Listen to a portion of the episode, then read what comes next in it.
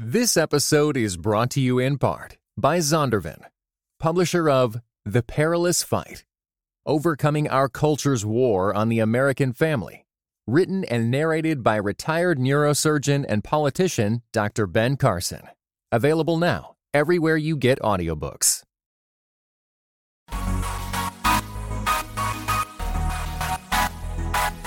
Dynamic voices for a diverse church. This is Pass the Mic. Greetings and God bless. Welcome to another episode of Pass the Mic, dynamic voices for a diverse church powered by The Witness, Black Christian Collective. I'm your host, Tyler Burns. You can follow me on Twitter at Burns23. Follow at your own risk. And joining me, as always, is the man, the myth, the legend, your favorite uncle, Mr. Blue Check Verified himself, Jemar Tisby. What's going on, brother? Hey man, I'm doing really well. I'm still feeling good after our PTM live in Atlanta. That was a moment, bro. It was a movie. It was a wave, man. I really enjoyed it. Shout out to everyone. Cornerstone Church, Amena Brown, who was incredible. All the people that we met, V. Howard with the desserts, the entire Ooh. witness team from Abby to Aaron to Elodie to Bo, Michael McGee, Adam. Man, it was just a huge, a huge moment for us. Yeah, there was so much energy there. Atlanta was great. And of course, I mean, one of the most memorable parts didn't even happen during the recording. It came the next morning. Yeah, so we actually had the opportunity to go to a very special Chick fil A buffet because our man Eric um, from the Dwarf House Buffet up in uh, Atlanta actually invited us over. He was at the show with his son, and he talked about how the podcast have really encouraged him. So he's the owner operator of that store, and it's a breakfast buffet. And y'all, it was good. I ain't gonna Oh lie my to you. goodness. Chick fil A breakfast buffet. bruh. Like I didn't even know something like that existed. It was amazing. bro. That biscuit, them biscuits and gravy. There's something in them biscuits, bro. And then, and then, bro, the bacon was like. Oh. I'm sorry, I don't want to make you hungry, but the bacon I'm was sorry, like, it yeah. had a, it had an appropriate like fat to crisp ratio. Like Yeah, it was fresh. It did some damage, bro. I didn't eat the rest of the day. Yeah, exactly. So shout out to Eric, man. Thank you so much for um, just looking out and all the PTM listeners who came, showed love, gave us big hugs, encouraged us, man. That just means so much to us. We do have to say, and it may disappoint some West Coast listeners, but unfortunately, we have to postpone the LA PTM Live. It's not canceled, but Yeah. we're looking at a, a date in the spring. Yeah, LA gonna be so mad at us. West Coast already feels like they don't get enough love, so they're gonna be really upset with us. Look, you're, you're going to get a, a an even better show. We're going to tighten some things up. Energy is going to be all high as we get together again, and it'll be well worth the wait. But Yeah, stay tuned for it up to further details. Yes, absolutely. Um, so we're postponing the LA trips, not canceled, but look for us in the spring. Next stop will be DC in October. So stay tuned to uh, passthemiclive.com. You can get your tickets there and also look for specific dates. And we will let you know via all our social media platforms where the venue is. And we hope to see y'all there.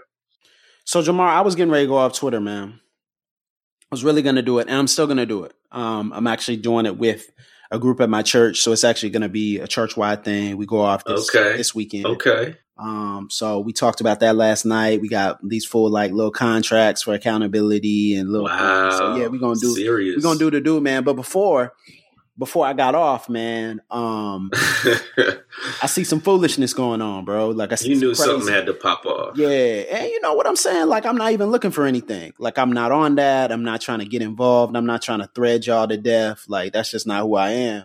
But I saw this meeting, man, and I saw that the president and this current administration decided that they want to meet with some quote unquote inner city pastors. And so you already know, I know the complexion of the people that they're going to meet with um, without them saying it Right, right. talk about what they said was prison reform and then I think some other things too, right? Yeah, it was like a cornucopia of issues, including something called quote unquote urban issues, whatever that means. But, you know, typical smorgasbord of issues that, that supposedly pertain to the black community. And these pastors are going to come and give a word from firsthand experience and whatnot. So, yeah, you know, the typical kind of let's get black people, black pastors together and talk about black issues. Because uh, according to 45, what do you have to lose? you already gonna get me in trouble. Okay, so let me read off some of these names of the people who are at this table. Uh, the first person who set all this up is kind of the senior faith advisor for President Trump, and that's uh, Paula White Cain, um, who pastors New Destiny Christian Center in Florida. Um, some of the other recognizable names, probably the most recognizable name was uh, Pastor John Gray of Relentless Church, um, Bishop Daryl Hines, who, full disclosure, I've met and I know him. Um, Bishop Marvin Winans, uh, Pastor Darrell Scott, who's kind of part of the Trump Faith Initiative, uh, Bishop Dale Bonner, um, a number of different people um, who kind of just flank the table, but mainly black uh, pastors and a few uh, Latino pastors as well. And um, so I, I watched the the little clip of the prayer that John Gray gave over the president, and then also then sat down and watched kind of the full clip, not really I was kind of multitasking because I couldn't just sit down and watch it without getting upset. So yeah, no doubt. Yeah, man, it was uh it was tough, bro. It, it was tough. And I think yeah, it's man. tough for me because of, you know, my proximity to a lot of this circle you know yeah that's what i was gonna ask because like you you you hit me up and said hey can you record today and i was like yo what's going on because i know tyler's got a bunch of different things going on and so it's rare for you to just sort of stop everything and say we gotta record so man i'm really curious like what why is this so heavy why is this such a big burden uh, to you this meeting and, and sort of what's on your mind about it you know what, Jemar? When I was watching this clip, man, I actually started thinking about one of my favorite TV shows of all time. Really, one of the greatest TV shows ever made, and it's a show called The Wire. Have you ever seen The Wire, Jemar? uh, next question. See, okay, we'll be praying for you. So there's no judgment here, but you need to watch The Wire. So I'll just give you this example of a brilliant scene from The Wire that really just stood out to me um, when I was watching this clip, I remembered it. There's this chief gangster in the city where it's being filmed, and his name is Marlo Stanfield. And Marlo comes around in the middle of the series. And so he kind of presents himself as a main antagonist to some of the main drug dealers that we get to know. Um, and he kind of becomes the pursuit of the police that we get to know. It's a very layered drama. So Marlo Stanfield one day is walking to a corner store, a convenience store, and he kind of blends in a lot with the people. Like you wouldn't know he was a chief drug dealer, you wouldn't know he was a gangster, you wouldn't know any of that. And Marlo walks into the convenience store and is going to buy a drink. And so he walks past the black security guard who's eyeballing him, whose job it is to maintain order, make sure no one is shoplifting. And as he goes to pay for the drink, he pulls out his money, hands it to the clerk, and then he reaches into a container that's sitting right there and picks up a few lollipops in plain view of the security guard and sticks them in his jacket pocket and then looks at him. Wow. So clearly just shoplifting, just uh, an act of defiance. So he doesn't pay for them and then he walks past the security guard on out into the street. And so the security guard, after a few moments of internal conflict, because you know he knows who Marlo is, after a few moments of internal conflict, shakes his head and follows him outside to the store, outside of the store to the street. And he basically tries to reason with Marlo. He's like, look, man, look, I understand. I'm not trying to come, I'm not trying to be disrespectful of you. I'm not trying to come at you, but I'm just saying, like, you you just can't do that. You can't do that to me. You can't just look at me and do that. And Marlo's essentially basically like, why can't I? you know, like, what do you mean? Like, of course I can. And so the security guard tries to reason with him, keeps saying that he's not pressing him, but he tries to reason with someone who's basically a sociopath, right? Mm. Earlier in the series, Marlo has killed people, killed women, like who try to double cross him for rival gangs. Like Marlo doesn't care. And so he's trying to reason with him. And Marlo looks at him, gets in his face, and says, in one of my favorite lines ever on television, he looks at him and he says, You want it to be one way. You want it to be one way, but it's the other way. And then he just shakes his head and walks off. Now, what the security guard didn't know was that he had basically signed his death warrant because hmm. Marlo gets a couple of his goons and hitters to come up later and kill the security guard and bury his body where nobody's going to find him. Jamal, when I was watching that clip yesterday, Yeah. It was like the president looked around at not just the black people in that room, but the black people who were watching. And he's essentially saying, You want it to be one way, but it's the other way. Dang. In that moment, our president looked like Marlo Stanfield, and those black pastors looked like some powerless security guards who were getting ready to get murdered. Whoa. No, you didn't. Whoa. Y'all want it to be one way. It ain't that way. I'm sorry. No matter how bad you want to do it, no matter how much spiritualized language you want to pull out, no matter how many scriptures you want to throw at us, it ain't that way. No matter how bad you want it to be. That's how I felt when I saw it. So you saying they were basically powerless? They were powerless. They getting murked. And then what happens? There is instability within our community based upon that. There Not it with is. the White House, but now we arguing amongst each other. And now it can be used against us. Oh, look at this. They can't even meet with someone. Oh, so now you give up on people. Now you dismiss people. Man, it, y'all want it one way. It ain't that way, y'all. It ain't. Oh man. And you know what? That you bring up such a great point because this is a matter of the witness in terms of how the faith is perceived, even among black people, even among black Christians, Yeah. And what these kind of meetings do. But you know, I think a lot of the pastors there would say, "Well, we, we're we're at the table. We have the president's ear, and so therefore we can be an influence." And if you look a- across history, right, there are a lot of civil rights leaders who met with people who had political power and tried to influence them there. Are, are you saying this is different? let me say this like this is very important how the meeting was characterized right so the meeting was titled as the president having a conversation with inner city pastors. Now that language is very important because as i look across that table there are certain pastors that would qualify as inner city pastors. Very few i might add. But there are some pastors who would qualify as being in the inner city. But there are a host of other pastors who wouldn't qualify as being inner city church planners or inner city ministry leaders in the least.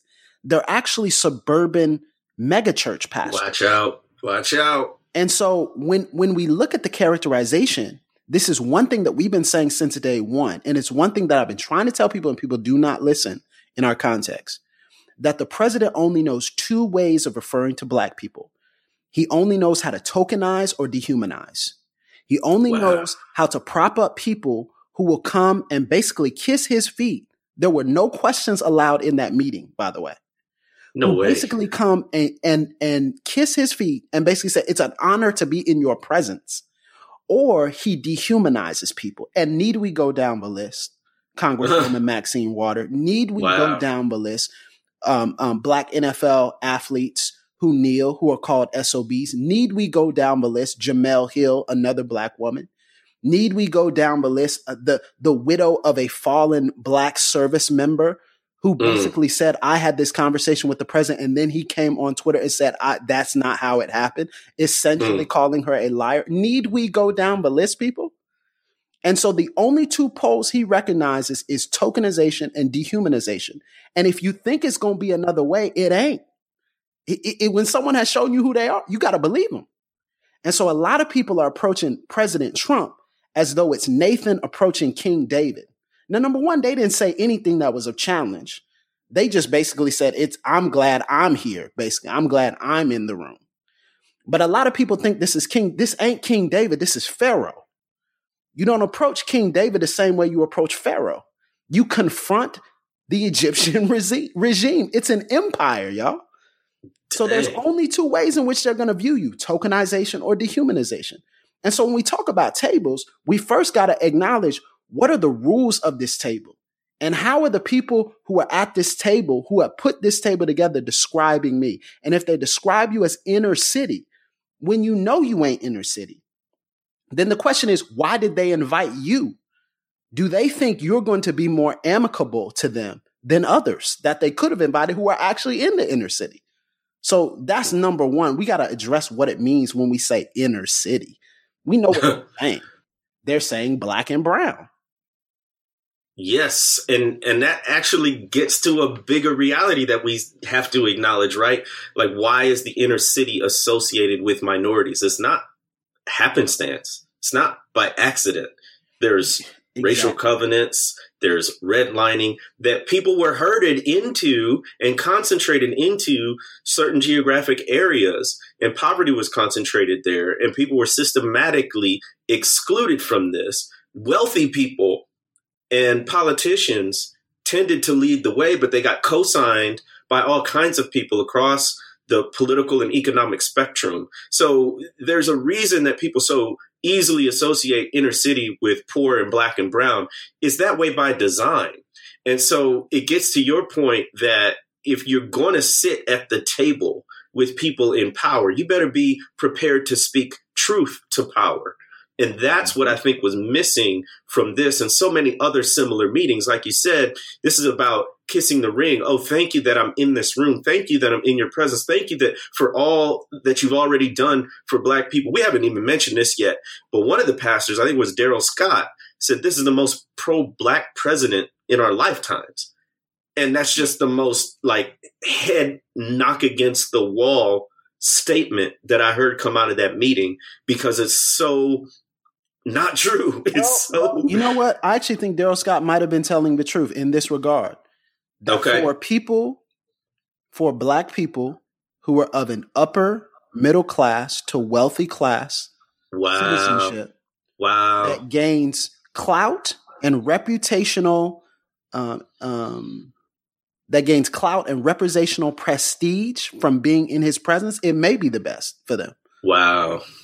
Because there are people who are willing to put you on. He's willing to put you on as long as you genuflect in his presence. Mm. So yeah, maybe it may be the best for Darrell. it may be. Yeah, this may be right. the best for you. But if we're talking about our entire community, then, then the answer is obviously we know what that we know what we're saying there. Yeah, and then and then at what cost, right? Because the tokenization comes with compromise, comes with uh, acquiescing to a certain identity, to a certain stance toward the president and toward other black people that, you know, it's hard to describe, but there should be, there's, there's no one single black identity. No. And certainly not all black people need to think alike or have the same political views or anything. I'm not saying any of that, but I do think that on some level there is a solidarity that black people expect of one another through our shared experience of marginalization because of racism right? Like like that transcends class. Um mm-hmm. you know that's lebron james getting the n word painted on his gates. That's henry louis gates jr being uh uh stopped by police trying to get into his house. That's all kinds of examples of of famous and, and wealthy people who still experience discrimination of one form or another not to mention uh, the people who don't have the protection of fame or money uh, to to sort of be LeBron a buffer. James, how is it that LeBron James there you go that this is a photo op? How is it there that Steph go. Curry understands that this is a photo op? And and pastors, this is you know what you want to know what's the craziest thing about this? And, and I want to touch on this a little bit more because this is my tribe. But in in the charismatic world, everything is prophetic, everything is mystical. Everything is like, yo, you, yo, man, you got to discern the spirits. You got to, huh. you got to be aware. And how is huh. it that y'all got all this discernment for Uh-oh. spirits that we can't see? But when something is staring you right in the face, you all of a sudden you blind. Like, oh. how does oh. that oh. work? like, how, how, does this work? How is it that athletes and celebrities got more discernment than the wow? Like, what is wrong with us, man? Like, and it's crazy to me because I think and this is something that needs to be said and addressed, is that charismatic churches, word of faith churches, they hide behind spirit led rhetoric and shield themselves from accountability.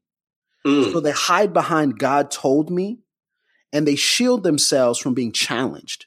They shield themselves from being confronted. They shield themselves from someone standing up and saying, nah, you wrong for being in that room. Well, you know what God told me.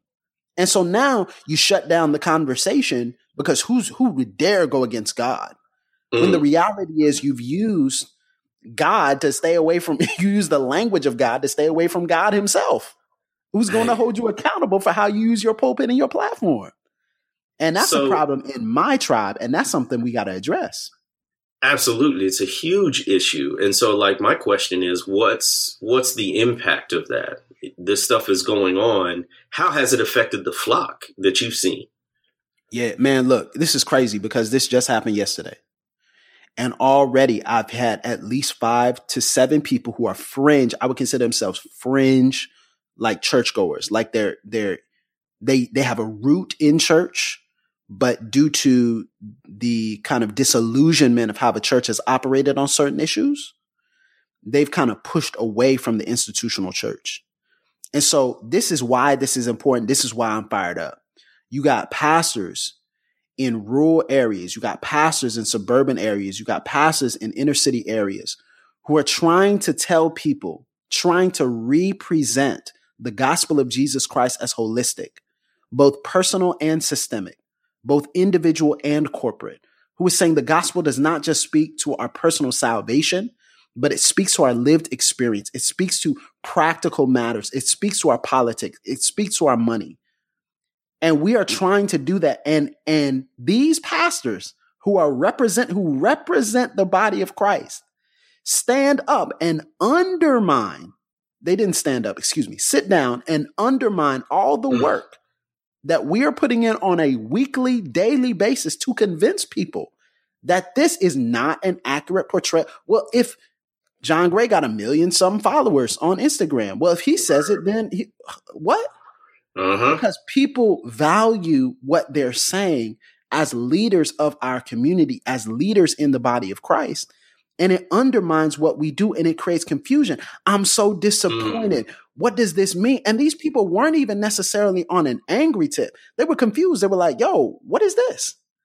Like, explain this to me. Because this dude has said that everybody who comes from certain countries are, are th- those are S-hole countries. Right. This dude has said that people who come from who kneel at the national anthem to recognize the dignity of their brothers and sisters, many of them largely motivated by their Christian faith, mm. are SOBs. Like, what mm. you? And my pastor, the person I listen to on television, that's that's the person who's what? It's confusion.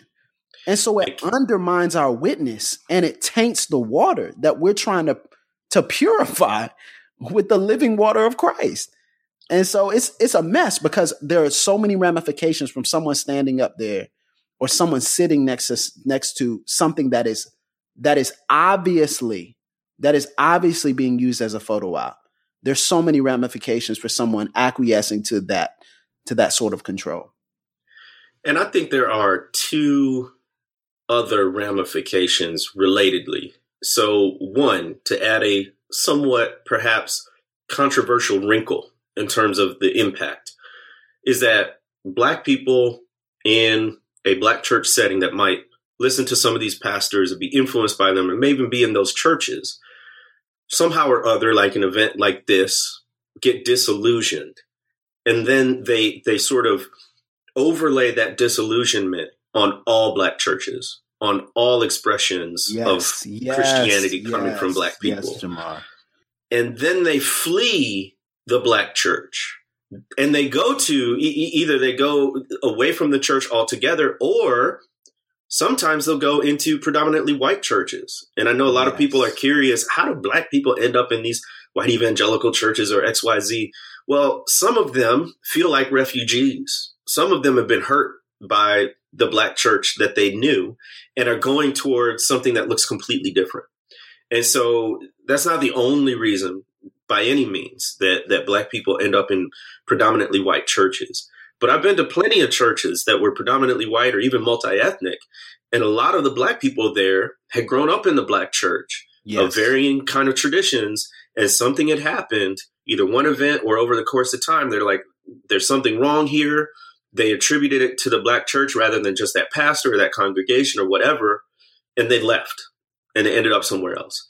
So that's one of the impacts too that we sort of have to deal with is people can perhaps come away with a negative perception of the black church in general. Yeah. And I think the other aspect that, that struck me was, you know, why do certain individuals certain pastors get invited to these kinds of events? Like what makes them stick out? And it's a form, I think, of the prosperity gospel. Because what makes them stick out is they have large churches, they have a lot of money, they dress well, they seem to have a, a big influence not only in their own congregation, but on social media platforms. And so it projects this image of effectiveness as a pastor means big, means more, means money, means people. And it's not the the the success of a pastor is not judged on faithfulness, not judged on integrity, not judged on biblical qualifications for what makes an elder. And so it's these flashy folks who I think one of the one of the pastors is is on uh, OWN TV, a, a reality show. Yeah. So what's, what's funny? What's funny about that is, and this is this is not like all of these pastors, I believe that this is a serious matter, but some of these pastors are faithful. Like some of these pastors do what they need to do. Some of these pastors are consistent. That's good. Yeah. Character for them.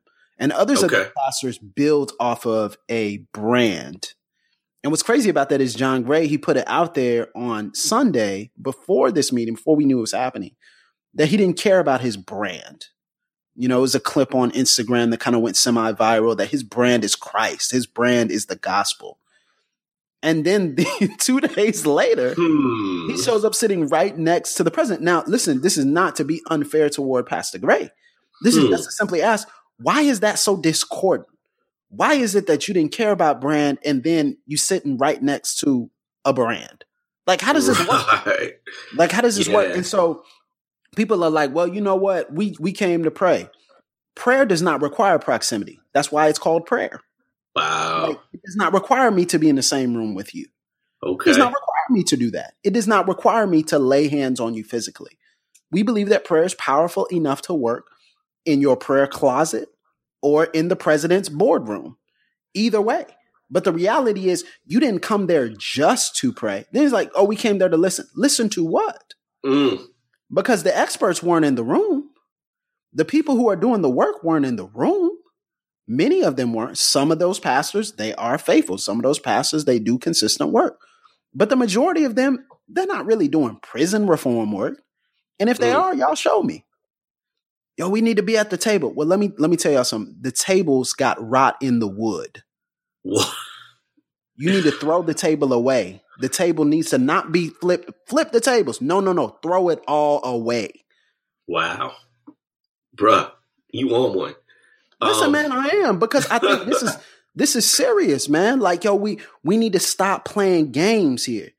We are looking at I'm just gonna be I'm just gonna be honest with you. We are looking at a time when kids who come here seeking asylum with their parents are being thrown in detention centers, in cages, being separated from their parents, being sexually abused, being injected with psychotropic drugs. This is all verifiable information. And if this does not body the body, bother the body of Christ enough for us to stand up and say no more enough, we're not going to act as though everything is cool. We're not going to act as though, oh, well, we're just going to honor the, the position. We're just going to honor the title. No, you need to challenge the title with more authority the same more authority that some of these athletes and celebrities seem to have a great conviction on because they're not intimidated by the money because they got just as much, if not more.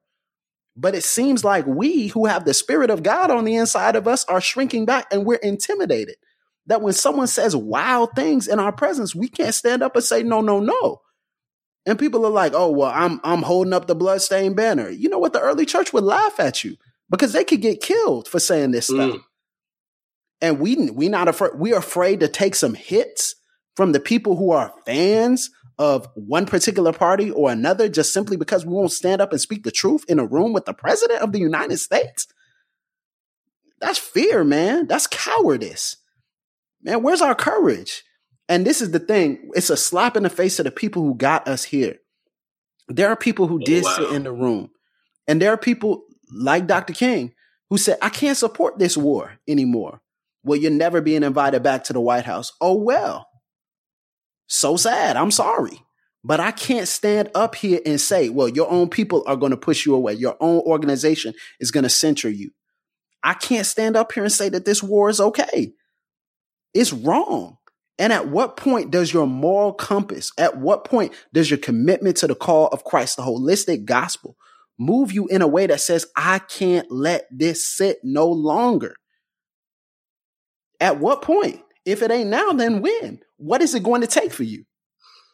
That's prophetic word, man. And I appreciate you bringing the, up the fact that there are faithful pastors in the room, right? We don't want to paint with too broad a brush. Uh, it's a series. They need to know that. Yeah, yeah. They need to know that they that, and they're going to defend themselves. That's right. God told me, and they're going to say this is what happened. But they need to know that this is sending mixed messages to them. Let, let me give you an example. Let me give you an example. When people are like, "What does this look like?" Oh, you gotta you gotta be in the room. There is a pastor this year who showed us what it looks like to be prophetic and to honor. His name is Pastor Maurice Watson of the Metropolitan Baptist Church. He's actually one of my favorite preachers. And it's a church in Maryland. And one day, the vice president showed up with his wife to their church. This is a historically predominantly black church. So he shows up and Maurice Watson recognizes him. Hey, we're honored to have the vice president of the United States here. The crowd gives a polite clap. But later on, what does he say? He talks about because that week the president had made the comment about S-hole countries. And Maurice Watson stands up in front of the vice president of the United States on the front row and said that these dehumanizing and ugly comments, no matter who said them and how they were said, demand an apology. And you know what he said? I stand with the members of this church, many of whom have, are immigrants from Haiti, have family members in Haiti, and many of whom come from nations within the continent of Africa. I stand with my people. He made a choice in that moment in front of the power, the power sitting right on the front row, red faced, upset, mad, angry, wanting to walk out but couldn't. And he says, No, no, no, I side with my people. He wasn't angry. He wasn't unhinged. He wasn't out of control. He was respectful, but he called a spade a spade. He called sin sin. And you telling me these pastors can't stand up and say, nah, nah, nah, nah. Listen, I understand we here, but we not gonna make reckless comments. I don't I don't approve of that.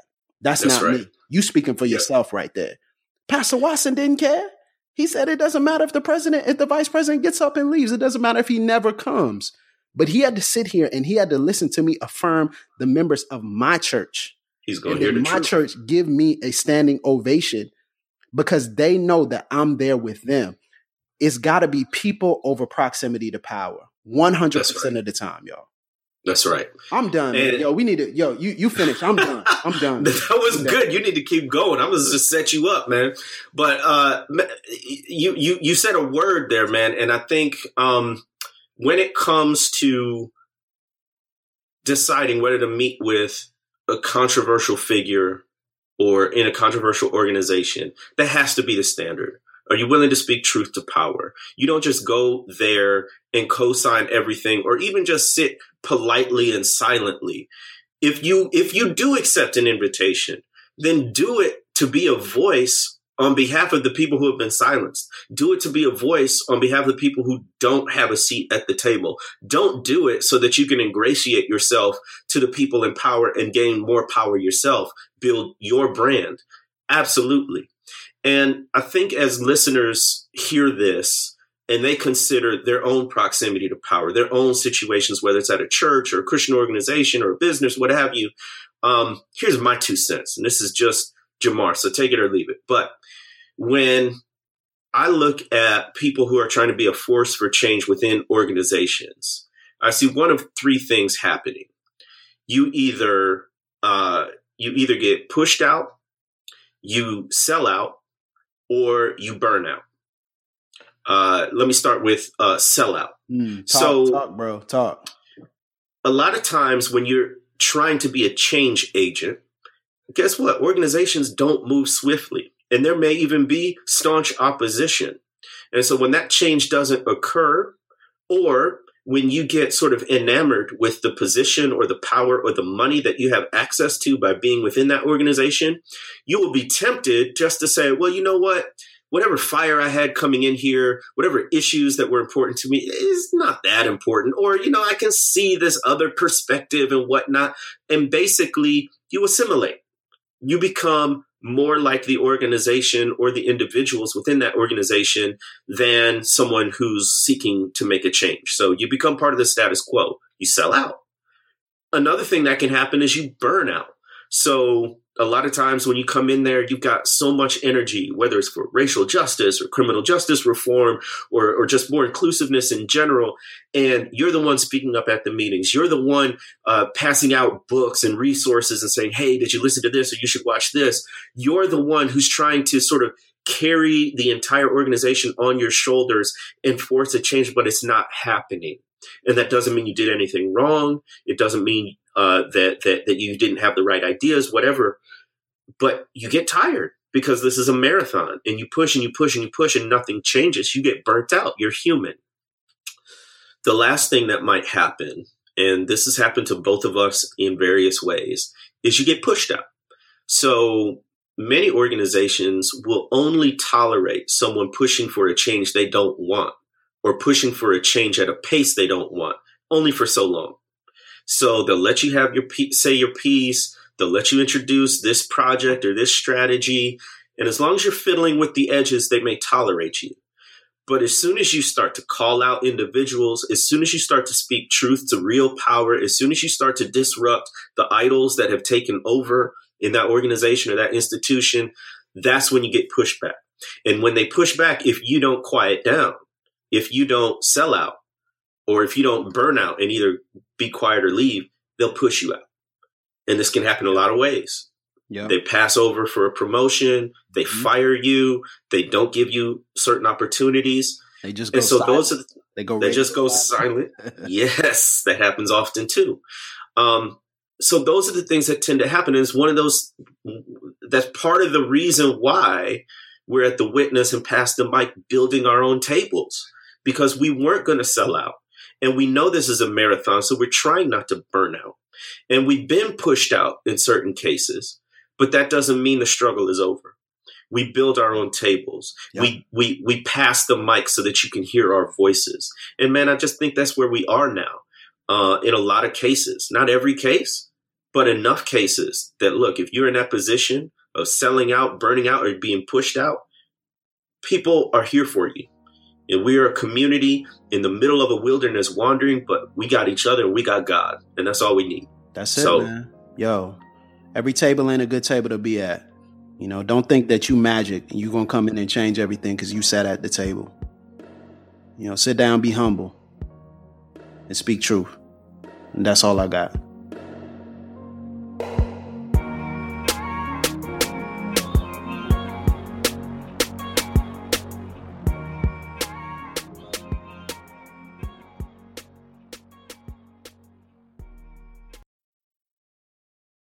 This episode was brought to you in part by the Areopagus Podcast, two clergy of different traditions, Father Andrew Stephen Damick and Michael Landsman, discuss encounters of historic Christianity with other religious traditions. How do we engage with those who believe differently? Listen wherever you get your podcasts.